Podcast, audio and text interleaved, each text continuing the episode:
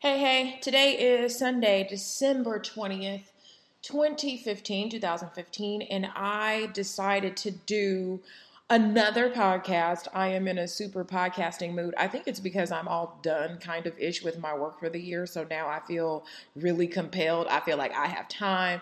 I don't have to race to the airport um, for a meeting or to, to talk or anything. So um, I remember doing my What to Leave in 2014 podcast in Paris last year, but I am going to do my What to Leave in 2015 podcast from Atlanta, um, from my new house, which is empty with no furniture. But 2016 goal. I told you I'm getting my house together. Um, before I get into this list, I did it last year and I only have five points. This year I have 10. I decided to extend it. Um, but I want to do a quick thing about the journals. Um, the This Is My Year journals. I think I remember we uh, we had them on back order and we sold through almost more than half of what we ordered. So we are definitely down to the wire on those journals. And my gut is telling me not to order anymore because I really want for people to get super serious and focused. And it's just like if we keep extending it and extending it, how serious are people really taking their lives? But then there's a part of me that's like, maybe this person just found out about it today or the day before. So I'm on the fence, but um, I know that there are just a couple hundred left. So, um, please, if you haven't gotten it, you still have time to get it before the new year. And even if you do decide to get it in the first month of the new year, I still think that that's a really excellent time to start plotting and planning on your year. I always plan for my new year twice a year. So I have a, I, I like to consider January the new year, but then I use my birthday as another, my personal new year. So if you um, want to use it for your birthday, that's also something that I think is awesome to do. Other thing that I want to clear up is that the journaling method that I do is in the first journal. I did not put that in the second journal. So if you don't get it like i think people are they get the journal and they open it up and they're like it's a journal. It is a journal. It is advertised as a journal. It is not a planner. There are not dates in it. You um, have to do that. I don't work well with planners. Um, i've bought them year after year and i just don't use them. I use my google calendar um, sync to my iCal to keep up with dates and times. And then I use my journaling method um, as a way to stay organized throughout the year. So um, I am so excited about people who are excited about getting the journals. And if you aren't too sure um, how it works or how the method works, I encourage you to get the first journal. Um, and if you can't really get the first journal now, you're going to have to surf through my podcast and find the journaling method. I think it's somewhere in there, but I just can't tell you where. It's years and years ago. Okay, without further ado, I am going to get into my what to leave uh, behind in 2015 list. Please break out your journals if you have it because you definitely want to make sure you take notes on this. Um, First thing I feel like people need to leave behind in 2015 is wondering where you stand with somebody or something. Um, I don't know. I guess recently I have met a lot of people who are in quote unquote limbo. I am having my coffee this morning too, my second cup, decaf. So if I stop for a second, that's all I'm doing. It's freezing in my house. So if you're wondering where you stand with somebody, you need to just flat out ask. I think so often, so many people are like, I don't know what we are. I don't know where we are. And my whole thing is find out where you are. One of the hardest things I ever had to do, um, for those of you who have followed my story, I moved to Atlanta um, because I was in a relationship and it was like my first time ever like moving and moving in with a guy. It was just an experience that I wanted to have whether it worked out or not. Like I wasn't committed to the end result, but I was like, you know what? I'm turning 30 in a year or two and I've never done this. So my mom wasn't into it, but I was like, this is something that I would like to try. But the long and short of it is that when that relationship was coming to an end, I knew that I was holding on to false hope. And I think that we know when something's not some, we know when something's not a thing um, an opportunity a relationship but we want to hold on to this false hope that it could be something. And we just don't want to hear no. And one of the toughest things i remember when i did this like i was like over dinner tonight i'm gonna just flat out ask like what do you i knew what i i knew that i potentially wanted to continue. I really didn't. I just didn't want to be rejected because I actually wanted the relationship to end. Like it just we just weren't a good match.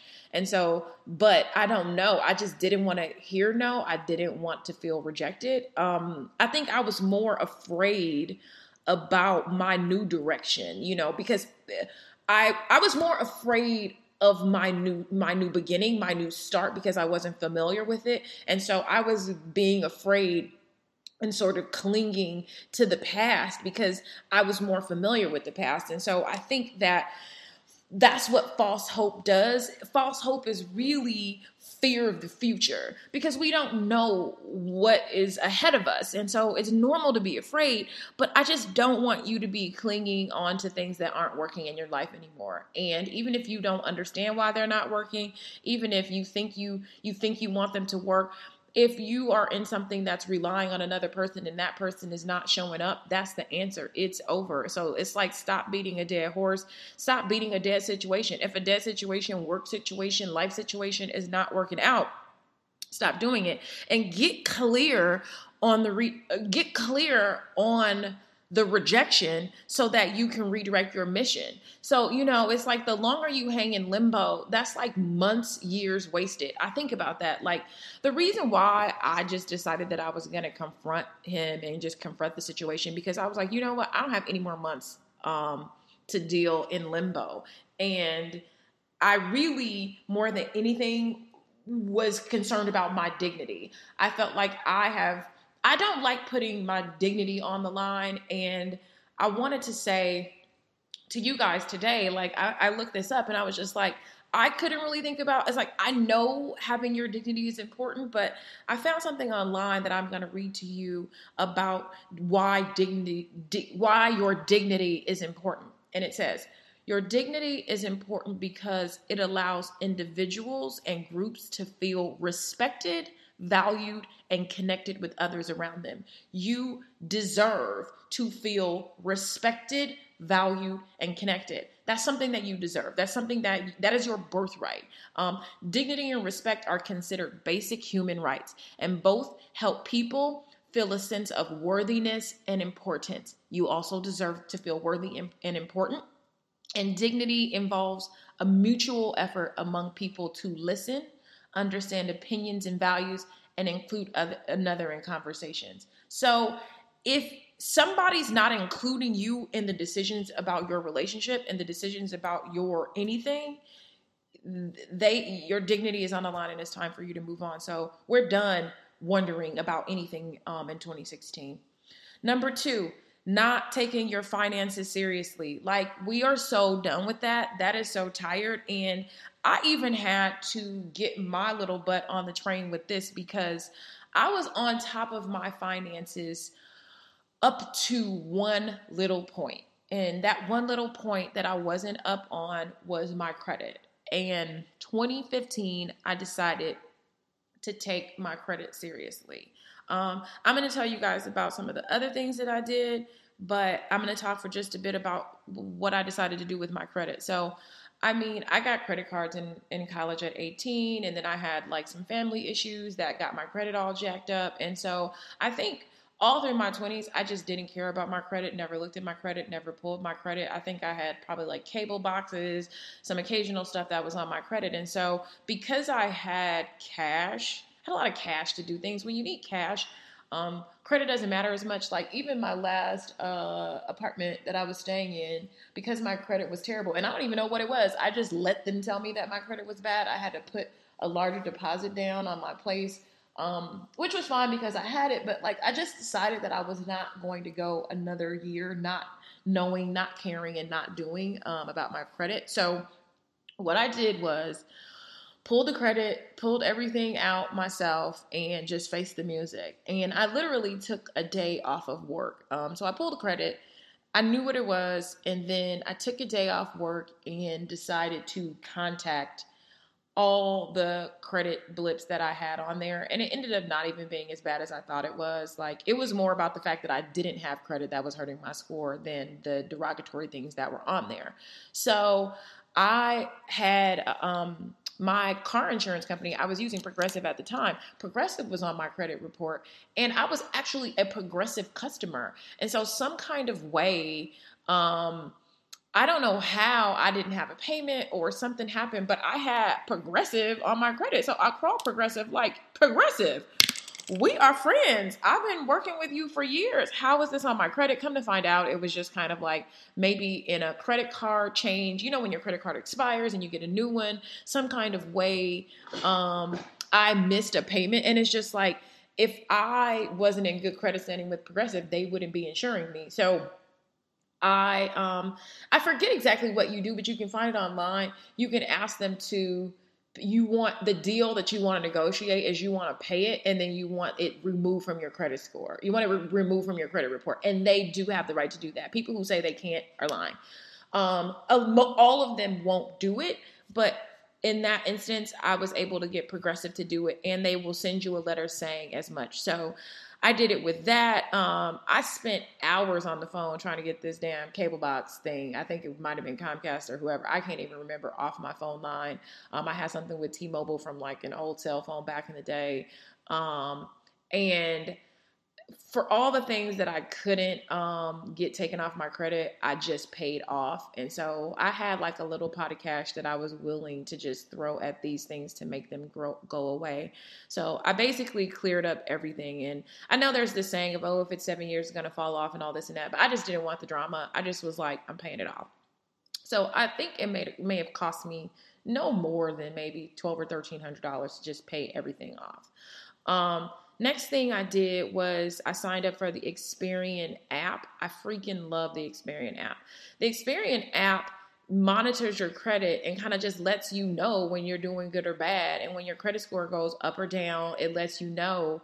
And I just love having the awareness. Another thing that it also does is gives you tips to get your score up. So one thing it told me to do is it was just like all you need is a credit card with like a fifteen hundred dollar limit, and that'll get your credit score up X amount of points. And so buying the house, I know helped my credit. Um, buying the house, getting I think I got like two credit cards that I just pay off. Um, I use it for like little groceries. I don't like rack it up. I buy a couple things here and there, and then I just pay it down. And since I started caring about my credit, in um, March of 2015. I was a little bit of a late start, but like I said, you start when you start. Um, as of today, my credit score is up um, 100. I think it's it's either 120 or 140 points. I texted my accountant because I was so proud of myself, and I was just like, "Oh my God, will you believe it?" But yeah, my credit score. Let me just because I want to tell you. Uh, yeah, credit score is up 140 points just by caring a little bit. So do that. Also, put your stuff on autosave. You want to make sure that you're saving first. Don't save what's left over. Set a make a set budget for what you're going to save first. So any monies that are coming through, tell yourself what you're shaving off. Go ahead and put that away first and then take care of everything. And then what you play with, save first, pay bills, what you play with is what's left over. Then you know that's how you keep your budget intact, not by trying to save last. Um, Another thing you want to make sure you do is break your bad money habits. Most of our bad money habits come from our parents. You know what I mean? It's just like how we were raised. And I recognize that I have some really terrible uh, money habits. And I just was like, you know what?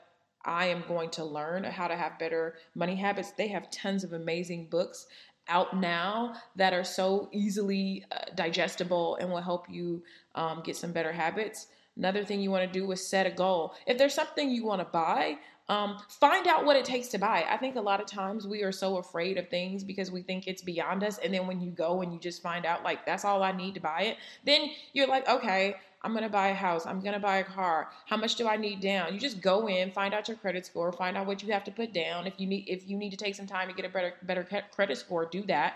So that was like my mission is that I, I was thinking about buying a car um, and I didn't want to buy it outright because I do want to continue to work on my credit by having the payments. I typically would only buy my car cash, but I was like, at a minimum, if I am going to get into this whole payment thing to get my score even better, I want to get it up. So having my score up 140 points um, is good if I were going in to get a car loan.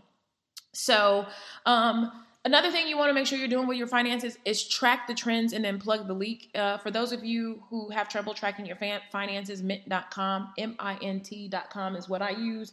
It's phenomenal for tracking your finances. When I first started using it about six years ago, I recognized that I used to spend a lot of money on books. For those of you who follow me, you know I'm obsessed with books, but and I was buying the books like full price. So once I started to see a trend that I was spending a ton of money um, on full price books, I started to buy the books used. And when I started buying used books, I found there's only been of all the books I bought used, there was only one that was kind of jacked up on the inside, but the rest of them have been pretty much like new. So if you you've got to figure out a way to plug the leaks in some of the places that you are spending more. If it's getting your hair done, maybe it's you know doing it yourself every other week and then going in every other week or getting it done just once a month and you just figuring it out or or however that works. So a little all over the place with your finances, but take them serious. Number three uh, you have to stop using the fact that you don't know or haven't done it before as an excuse. And so that's just something that I really just can't stand. Um, it's just like most, you have to do everything for the first time, right? So just because you don't know or you haven't done it is not an excuse for you to not try. It's not, not an it's not an excuse for you to not get better at something. The whole point is do it the first time. Um, race to do things for the first time so that it is not something that's uncomfortable to you. So if you know that you know nothing about wine and you're going out with some colleagues, go ahead and go get some on your own or go try it on your own or go find a place that does tastings so that you don't have to feel intimidated or, you know, just do away with the excuses. It's just like, okay, you don't know. There's so many ways for you to find out and it is your job to do that. So we are not using any kind of excuses of I don't know or I haven't done it before. Number 4, you're gonna leave not got not going anywhere behind. And I was just like, take a short trip by yourself. Stop waiting on people to live your life. So, so many people don't go anywhere because they can't round up a posse to go with them. And it's just like, imagine the kind of life you will be forced to live if all you do is wait for people to do things with you. If there's the number one restaurant in town and you call yourself a quote unquote foodie, people love calling themselves foodies these days. But if you are, and that's who you claim to be, go be a foodie by yourself. Um, one year, I think last year, I flew to Mexico by myself. I think I went to Mexico by myself last year, maybe like three times. And I, before I got there, I just let the restaurant know that I would be having dinner alone in the fanciest restaurant um, that was on the property. And because I gave them the heads up, um, the sommelier prepared a wine tasting for me, a champagne tasting, champagne cava tasting um, during my dinner. And though I was by myself, and I don't mind having dinner by myself, it was so much fun because it was as if the sommelier was my date. He just brought over all these different wines and tastings, and I had such a blast. And I left super drunk. I was like stumbling back to my room, but I had such a good time. And so there are things that you can do to prepare um, the restaurant or whatever you're doing will prepare for you if you are alone and make it more of an experience for you. So don't be afraid to do things by yourself. Take a short trip, do a staycation, take a long trip. Um, but I, I, I made the decision long ago that I was not going to wait for other people to live my life. MY, my life. You know what I'm saying? Number five, we're going to leave, leave not celebrating ourselves. Like, not celebrating yourself is an issue and you need to have a little you party when you do good. Um, so often we don't celebrate our small wins. Um, our small wins or our big wins and so we don't know how to celebrate ourselves because i don't know somewhere along the way we learned that that's bragging or whatever. And i think promise yourself that you're going to send out a little guess what i did email this year?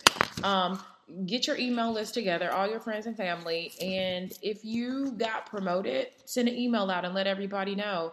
If you moved to a nicer place, send an email out and let everybody know.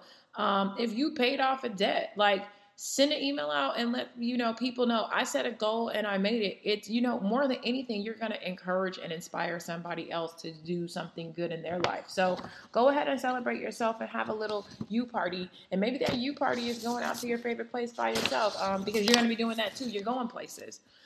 Number six, not having a plan. Um, I didn't say that you have to have the best plan or an exact plan, but you need to have a plan.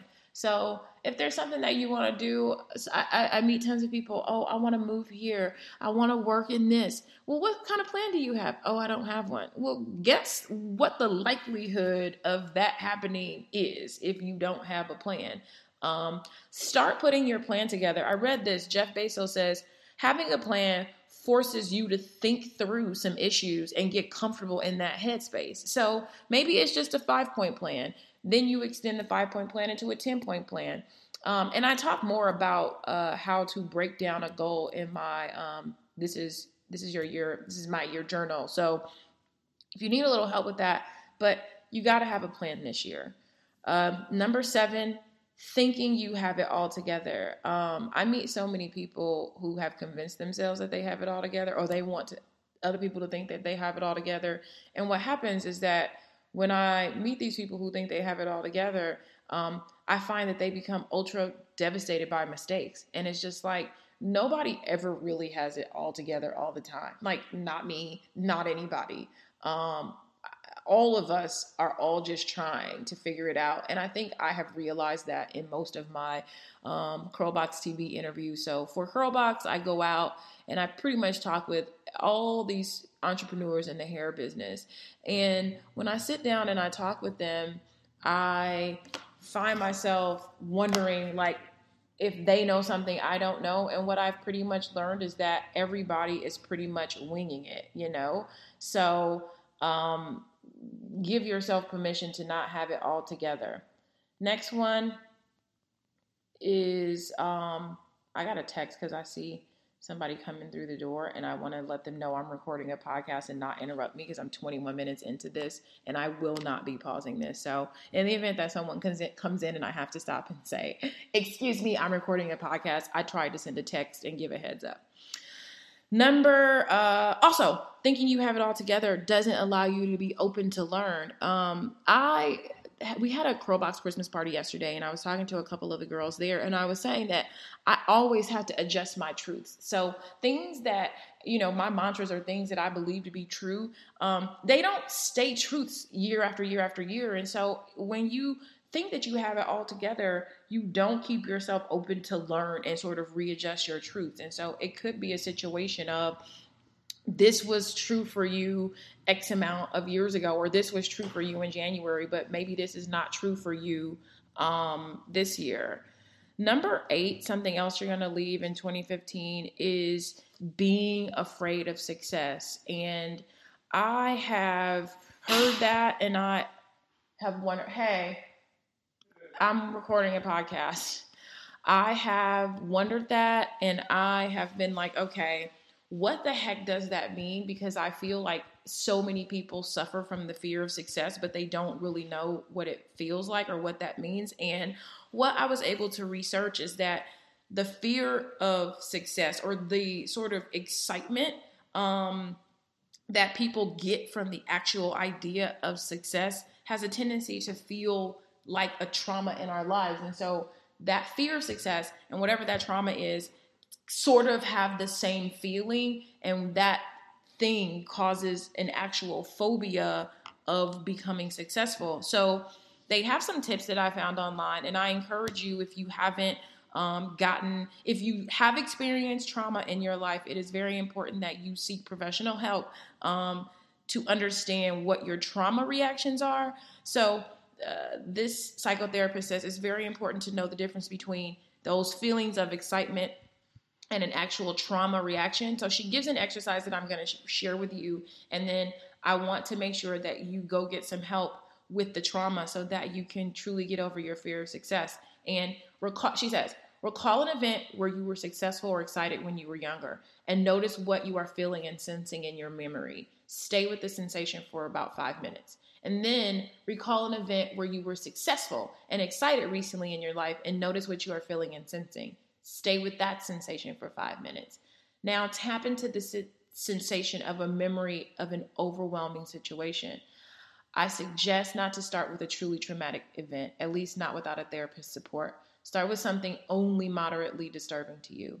Now go back to visualizing your success story and then they want you to see if you notice the difference. And so it's really all about working through those feelings of, feelings of excitement and feelings of trauma and making sure that you're not you don't develop a phobia because those feelings are actually similar. So it's totally normal um, if you have this fear but if your trauma causes you um, if you have a deep trauma you definitely need to seek therapist support and help with getting over that.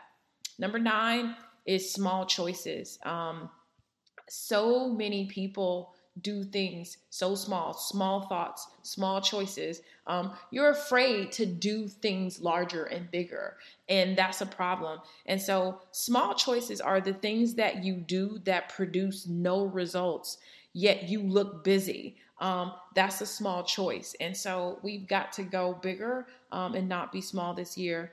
Uh, number 10, which is one of my favorites, and I know you guys are probably going to beat me up about this one, but that's okay, is thinking that everybody has to support your, and I put your in caps, dreams.